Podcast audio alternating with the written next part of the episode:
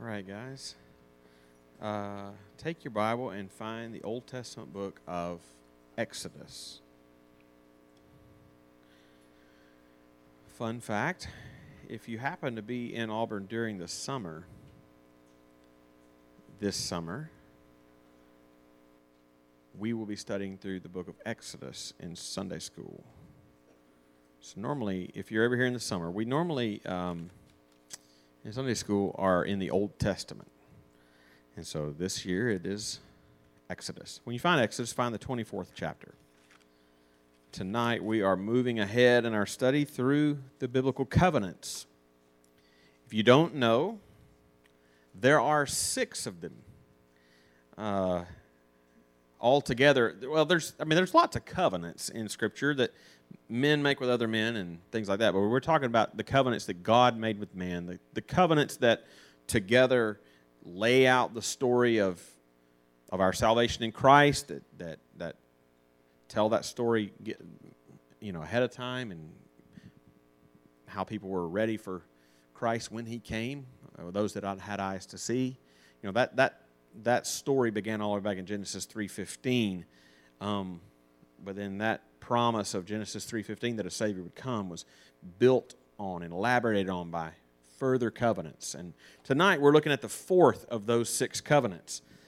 Um, and it, it is funny, we're in the fourth of those six covenants, and this is the first one where we're not going to be in the book of Genesis. Uh, that just tells you how foundational Genesis is. And uh, if you don't know what those covenants are, they are the covenant of works. Some call it the covenant of creation.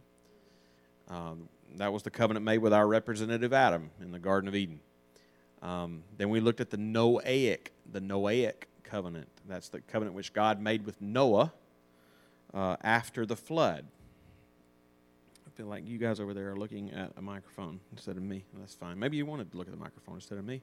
Um, then we looked at the, no, the, the Abrahamic covenant, covenant that God made with Abraham.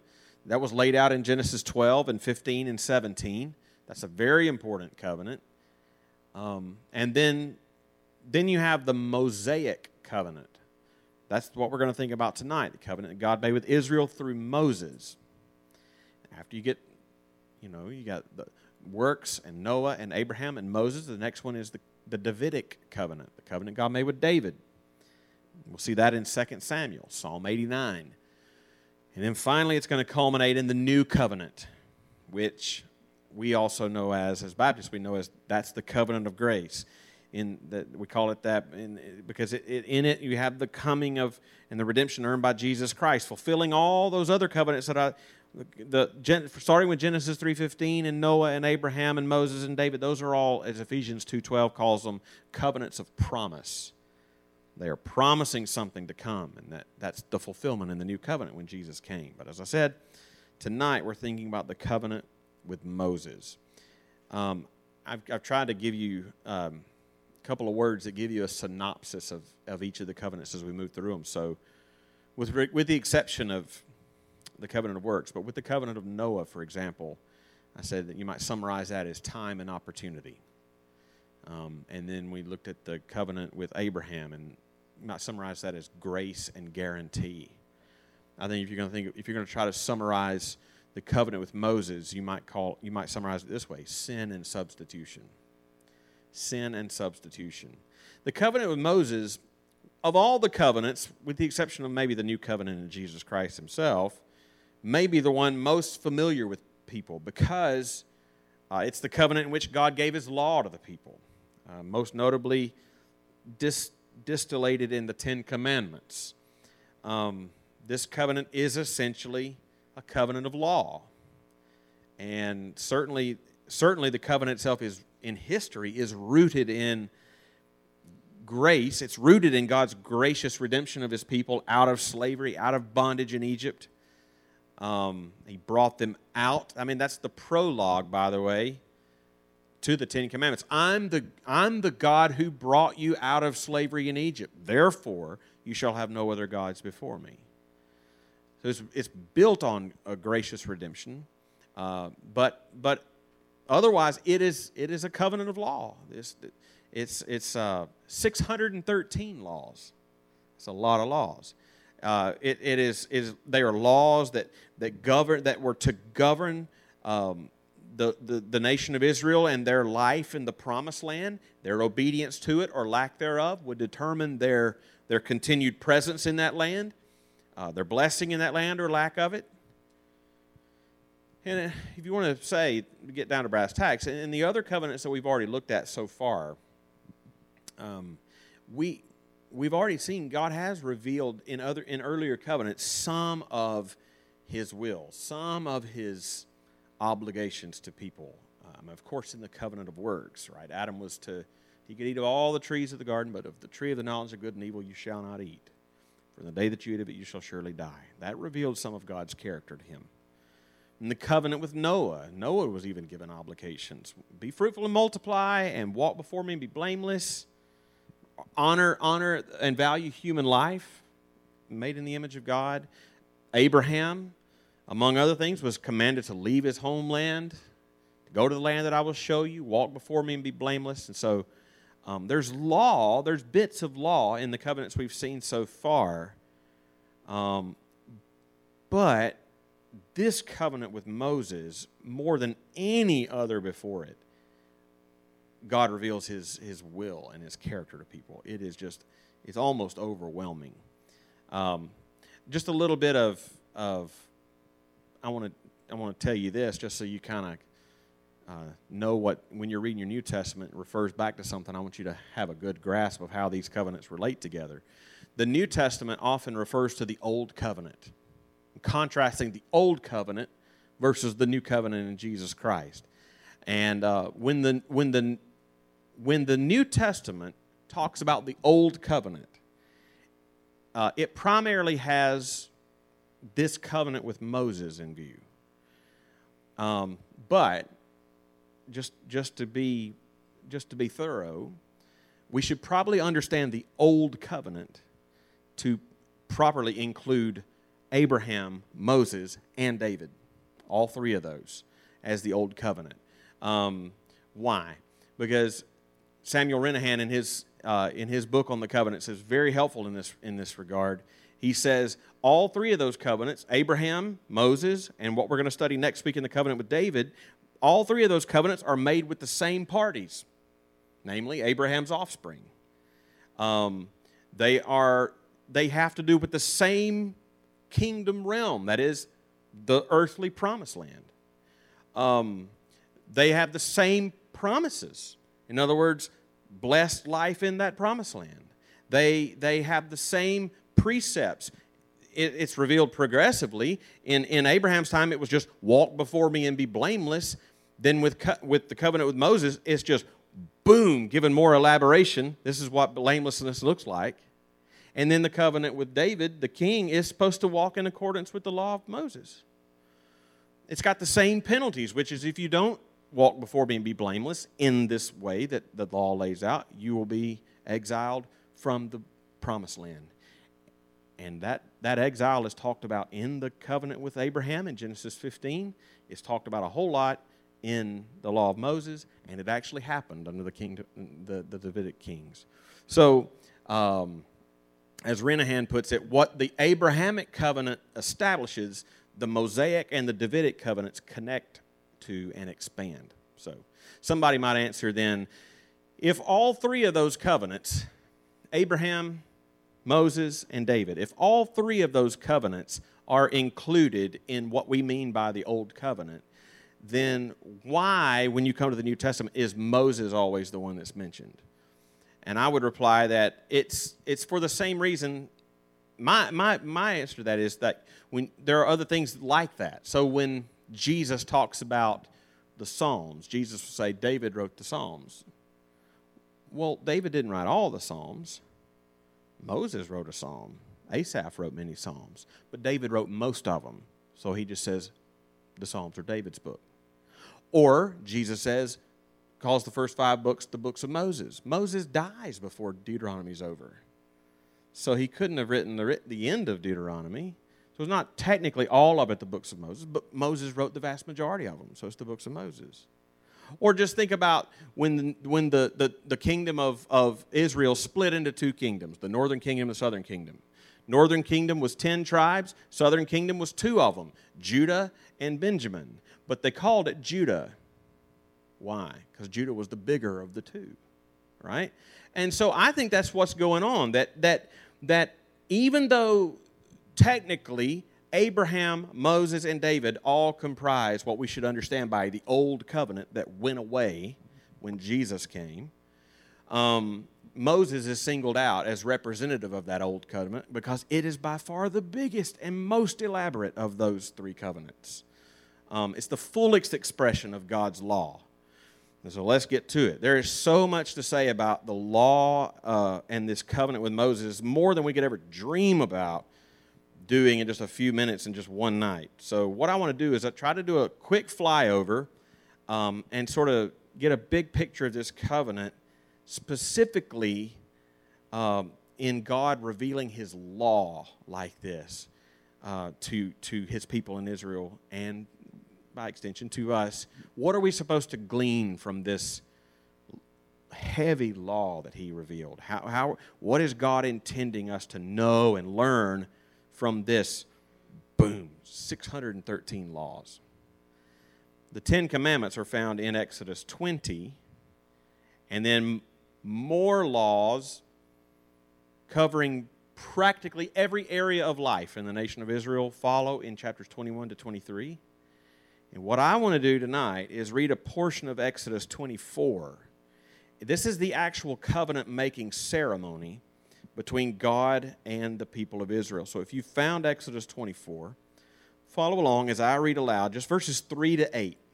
I'm going to read that little section Exodus 24, 3 to 8. Moses came and told the people all the words of the Lord and all the rules. There's a lot of them. And all the people answered with one voice and said, all the, all the words that the Lord has spoken, we will do. And Moses wrote down all the words of the Lord.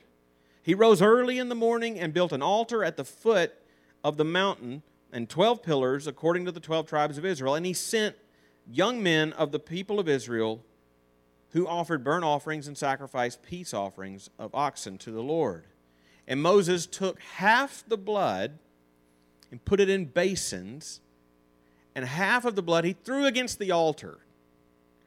And he took the book of the covenant, that is, that's the law, the book of the covenant, and he read it in the hearing of the people. And they said, All that the Lord has spoken, we will do, and we will be obedient.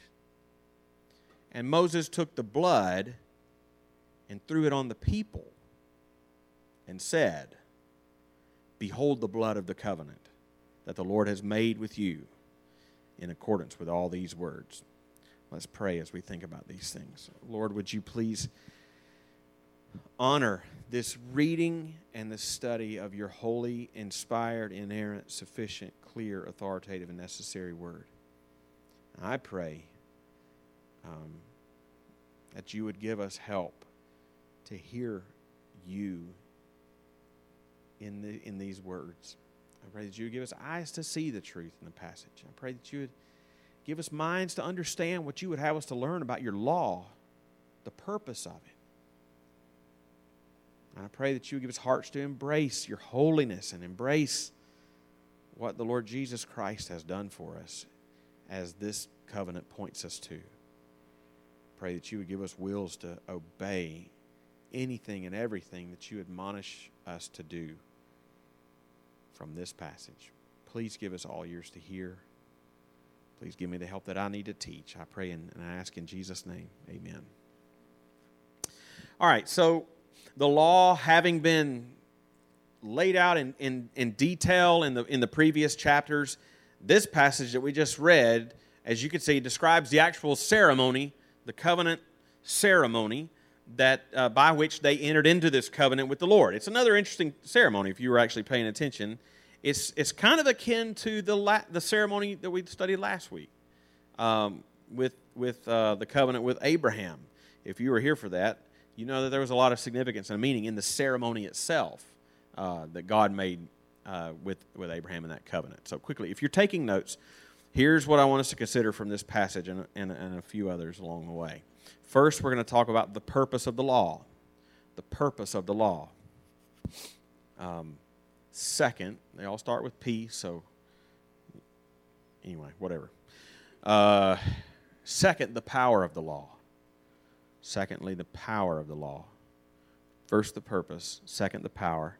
And third, the picture of the law, how it points us forward to Christ. So I'll explain what I mean by each of those as we move through them. But to begin, let's, let's get straight, first of all, the purpose of the law. So when God revealed it, this law to Moses, we, we, didn't, we didn't even read a, a single law. But when there's 613 of them, when he did this, he was revealing in the fullest way he ever had up to this point in the history of the world his own holy and righteous character. And, and why? To what purpose was God revealing this much of his holiness, this much of his righteous character? Not only so that we might know it, right, but so that his people would reflect it in their own lives, in the, in the way that they lived. That is why, as you move into other books of the law, not just Exodus, but, but uh, like on into Leviticus, this is a major theme in, in Leviticus. Not just that you know it, but that you then reflect it in your obedience. Uh, you see it in Leviticus 11:44. I am the Lord your God. Consecrate yourself, therefore, and be holy, for I am holy. How are they supposed to know what holiness looked like? He just described it for them in the laws. So, for example, Leviticus 20, verse 7 Consecrate yourself, therefore, and be holy, for I, the Lord your God, am holy. And God tells them in the very next verse how to do that keep my statutes and do them. Okay? By the way, I say this almost every time I mention Leviticus. I'll do it again. The best way to read Leviticus is how? All at once, all in one sitting. If you're reading a, a, uh, through the Bible in the year and you get to Leviticus, just chunk it for a little while and just read Leviticus all in one day. Uh, the reason is uh, it's a difficult book, and it's hard to read it every day for like a whole month. But secondly, and most importantly, if you read it all at once, it, it almost comes alive. You see these repeated things over and over again. You see the main things just rise to the surface if you do it all in one sitting, that you'd miss if you do it piecemeal. Anyway, God did not give us this, the law so that we would simply look at it and go, wow, look how holy God is. Right? But that we would say, you know, you would say, wow, look how holy God is. But you would also say, you know, God, God created me in his image. And if you're an Israelite, you know, God graciously delivered us out of out of slavery. We've been slaves for 430 years. And he just he just delivered us out of that miraculously. Um, and then he gave us this law. You know, he probably expects me to do this. He expects me to obey. God gave us his laws, not that we just look at it, but that we would do it. He didn't give us the 10 descriptions, he gave us 10 commandments. And he, and he, and, and he, he didn't just give them a, a, a picture to look at, he gave them a law to keep. And since the days of Adam, they knew they had better keep it. And if you're open to Exodus 24, just as soon as God gave the people the Ten Commandments and the rest of the law, they intuitively understood this. Because in we just read verses 3 to 8, short passage. Twice, twice they promise, we will gladly obey this. Look at verse 3. Moses came and told the people all the words of the Lord and all the rules. And all the people answered with one voice and said, All the words that the Lord has spoken, we will do. We will do it. And notice how many times the word all is. Four times in that one verse. All the words, all the rules, all the people, all the words. We will all obey, and we will obey all that you have said. Look again at verse 7. And they said, All that the Lord has spoken, we will do, and we will be obedient. They knew their obligation and it was to walk in perfect obedience to God. And they were promising to do just that. I love how one of the, the old um, catechisms, I think it's the Westminster Larger Catechism, talks about we owe to God personal, perfect, and perpetual obedience. Personal, perfect, and perpetual. Um, and, and, and once the law was read to the people, and the people had promised to be obedient to it, take a look at the ceremony that went along with it. Beginning in verse 5, they sacrifice several animals. And in verse 6, Moses takes half the blood and he throws it against the altar. And then in verse 8, he takes the other half of the blood and he throws it on the people. Not all the people, but representatives of each tribe. Still gross. What do you think that all means? Sacrifice the animals, half it on the altar, half of it on the people. What does that mean? Well, if you were here last week for the covenant with Abraham, um, we saw another kind of weird, at least to us, ceremony, covenant ceremony in Genesis 15. You remember that?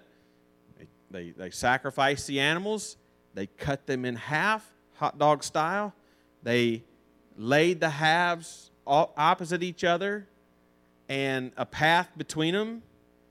And usually, both parties would pass through those animals, uh, symbolizing the serious consequences if either party should, should not fulfill their end of the, the, the bargain, the, the obligation. They saying, in, in effect, May I become like one of these dead animals if I don't keep my end of the deal. Basically, calling down a curse upon themselves if they should break their promise. And in Abraham's case, though, the, the thing that was unique there, is why, that's why we summarized it as grace and guarantee. It didn't work that way with his covenant. God put Abraham to sleep, and God alone walked through the, through the pathway. Right? God alone would he, he would guarantee it by you know calling a curse upon himself if he alone didn't make this salvation happen.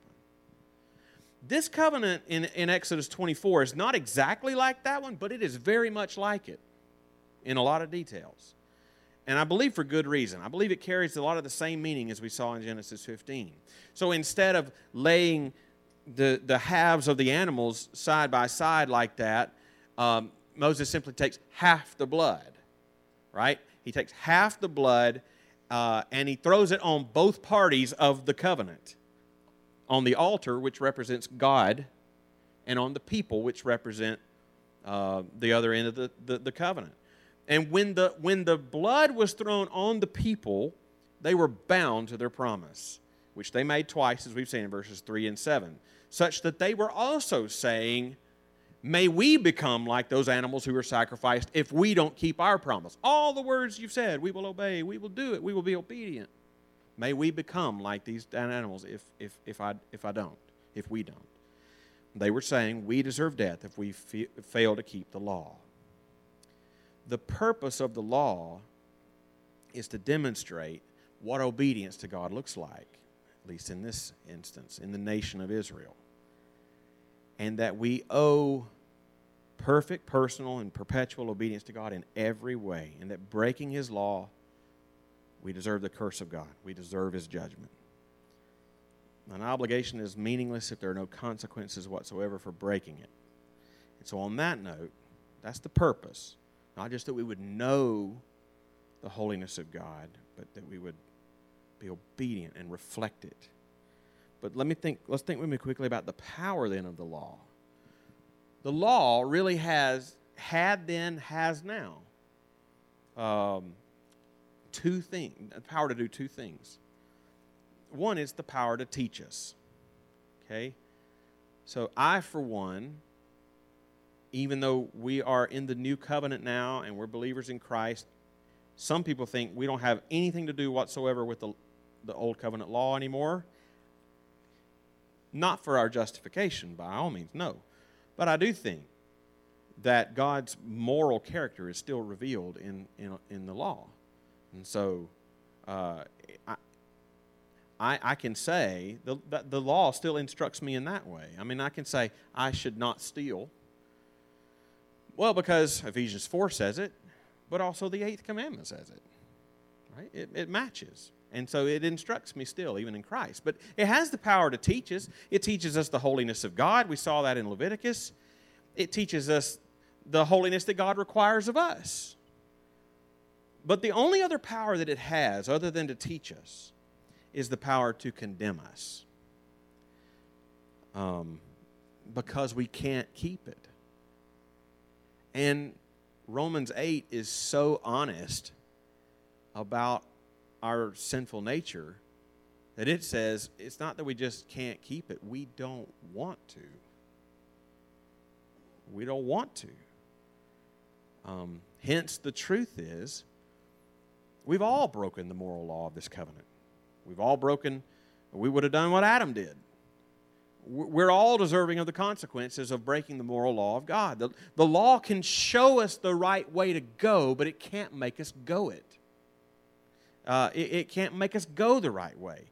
And we see that, that same principle at work, like in, in, in uh, Paul reflecting on that, that very principle in the book of Romans. In Romans 7 7, for example, he says, If the law had said, Don't covet, I wouldn't have known what covetousness is. But then once it told me, I found covetousness all over the place in my life. You know, don't walk on the grass. That's exactly where I'm going to walk. You know? Um, and he says in Romans 8 3 that the law is good in every way, but it is weakened by the flesh um, because we can't keep it. There's nothing wrong with the law, there's something wrong with me. So we see that right here in Exodus. Here, here they are promising twice in the span of five verses we'll obey. We will obey all of it. You, you turn around twice, and in Exodus 32, they're fashioning a golden calf and bowing down to it. I mean, when a sinner stands before God, God will not measure your life by whoever you compared yourself to in this life. When you stand before God, and when I stand before God, He's going to, to, to measure me against His law, this moral law of God, because that law is a perfect distillation of His holiness. His righteous nature. And He will expect every person to have obeyed it and dis, all, obeyed all of it, disobeyed none of it. The problem is, for me and for you, the, the reverse is, the, the, the exact reverse is true. I have broken all of it. And I genuinely deserve all the consequences that come from it. And you even don't, the, the, the thing is that you don't even, all you got to do is break one law to be a lawbreaker. And we've, we've, we've done far worse than that. Uh, man, and when Jesus comes, when Jesus says, You have heard it said, but I say to you, he's not giving a whole new law. He's like, he's not saying, forget what Moses said, listen to me. No, when he says, when he says, the law says, do not murder, but I say to you, if you get angry in your heart, you've committed murder in your heart. He was, he was teaching you that was the intent all along. Right? That, that was always true of it. it. Don't commit adultery. When you look at a woman with lustful intent, you committed adultery in your heart. That's what the law always said. That's how rotten we are. How far we, oh my goodness like the law will not help me in that day because I have broken it again and again and again. Sins of commission, sins of omission. Do what it says not to do, don't do what it tells me to do. And the law sends me looking somewhere else for help. So, to put it in a different way, the law has the power to show us how much we need Jesus. That's, that's, and that's exactly what the Bible says its purpose was as well. The Apostle Paul says in Galatians 3.24, so the law was put in charge to lead us to Christ that we might be justified by faith. The law was put in charge to lead us to Christ. God, why did you give me this law? Mo- Moses might say that. I could lead you to Christ. It leads us to Christ because we realize He's the only one who perfectly kept the law of God, and He took the curse that we deserve upon Himself so that we could stand forgiven and righteous in His sight before God. You know, when, when, um, here's, here's the reality. When you think about Abraham and Moses back to back, when, when the covenant with Abraham, when God alone passed through the animals while Abraham was asleep, God was showing that salvation would be free to all who believe. With the with you come to Moses and with the blood on the altar and on the people, he showed that salvation for us would be free through faith, but it would be costly to him. So in, in, in, a, in a way, salvation is by works, just not ours, by Jesus' works. It was costly to him. And we're given a picture of that here in Exodus 24 as we try to wrap this up. And I know I, I feel so inadequate because the, the, the law of Moses is so big. It's like, where do you even, if you're going to summarize it in one, what are you going to say? But I want to finish by considering quickly the picture of the law. So God put pictures all in the law to show us that he knows that we fail to keep His law. And even though we're deserving of His wrath, He's providing a way for us to be forgiven. He put pictures of that, that truth all in the law. All through the law. You know, you know there are provisions for sacrifices to be offered.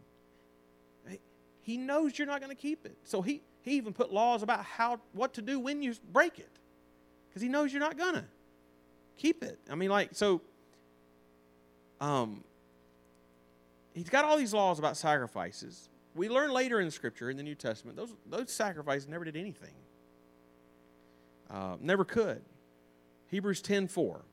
It is impossible for the blood of bulls and goats to take away sins. Which, if you're thinking, you go, well, then why did you ever command me to sacrifice bulls and goats if they never take away sins? to keep you looking for a greater sacrifice. To, to, he put them there to be a picture of a greater sacrifice that was coming in the Messiah, in Jesus Christ. And to see that, to see that, and here's where we'll try to land the plane.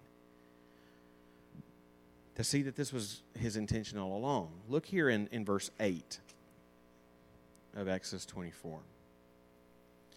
And Moses took the blood and he threw it on the people, and he said, Behold the blood of the covenant that the Lord has made with you in accordance with all these words. And I want, I want you to note particularly that Moses says, Behold the blood of the covenant. Those are the most important words in that verse. Behold the blood of the covenant. Now, what is he talking about? Well, he's talking he's saying that phrase as he is throwing the blood on the people. What did that blood on the people represent? When Moses threw the blood on the people, that represented the deadly consequences that would rightly come on those people if they didn't obey his law. If they broke the covenant. And, when, and so when, when Moses said, Behold the blood of the covenant, he's talking about the judgment that they deserved if they sinned against God, when they sinned against God by disobeying the law. Now keep that in mind, the blood of the covenant, and turn over to Mark's gospel.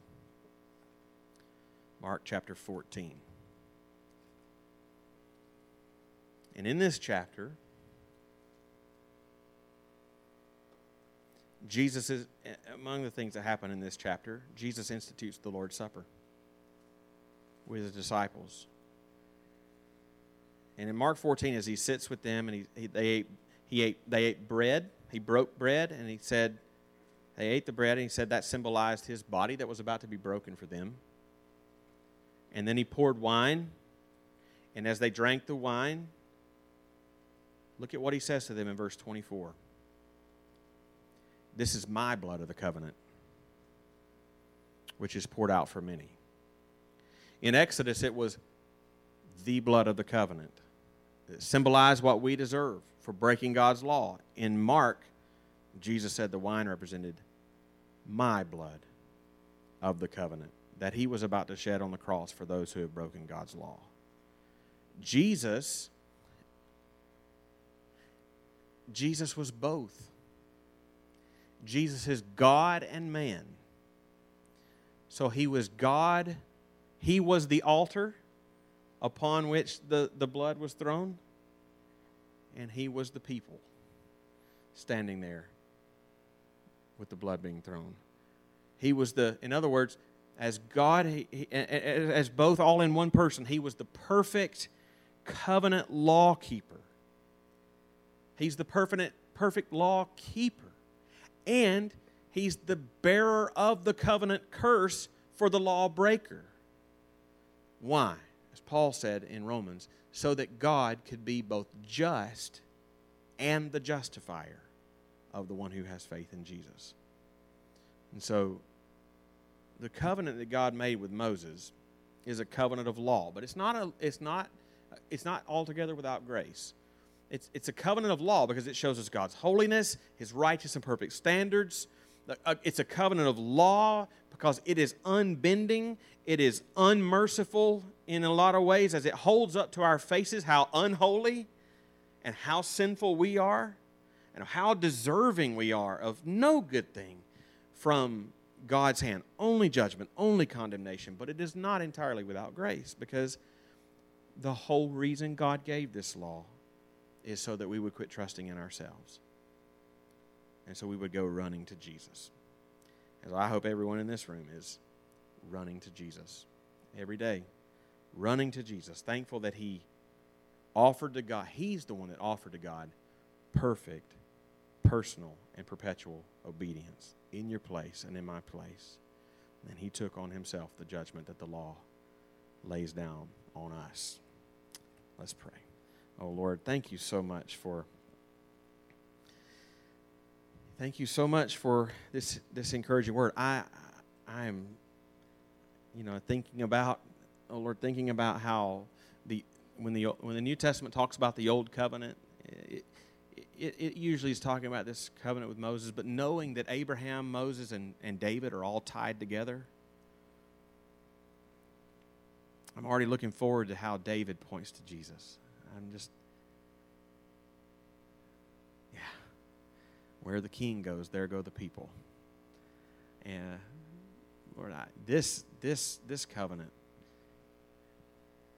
it just it it it beats us down. The, the law just beats us down, but at the same time, it it lifts us up because in it you've pointed us forward to a perfect Savior who kept the law. It, I pray that that is, I pray that that is the very truth that would be a rock in our shoe as we leave this place. We have a Savior who has kept the law perfectly. He has obeyed perfectly, earned a perfect righteousness, earned a standing place, unblemished in heaven.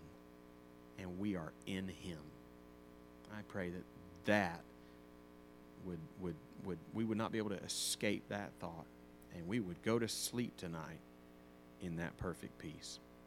I pray that in Jesus' name. Amen.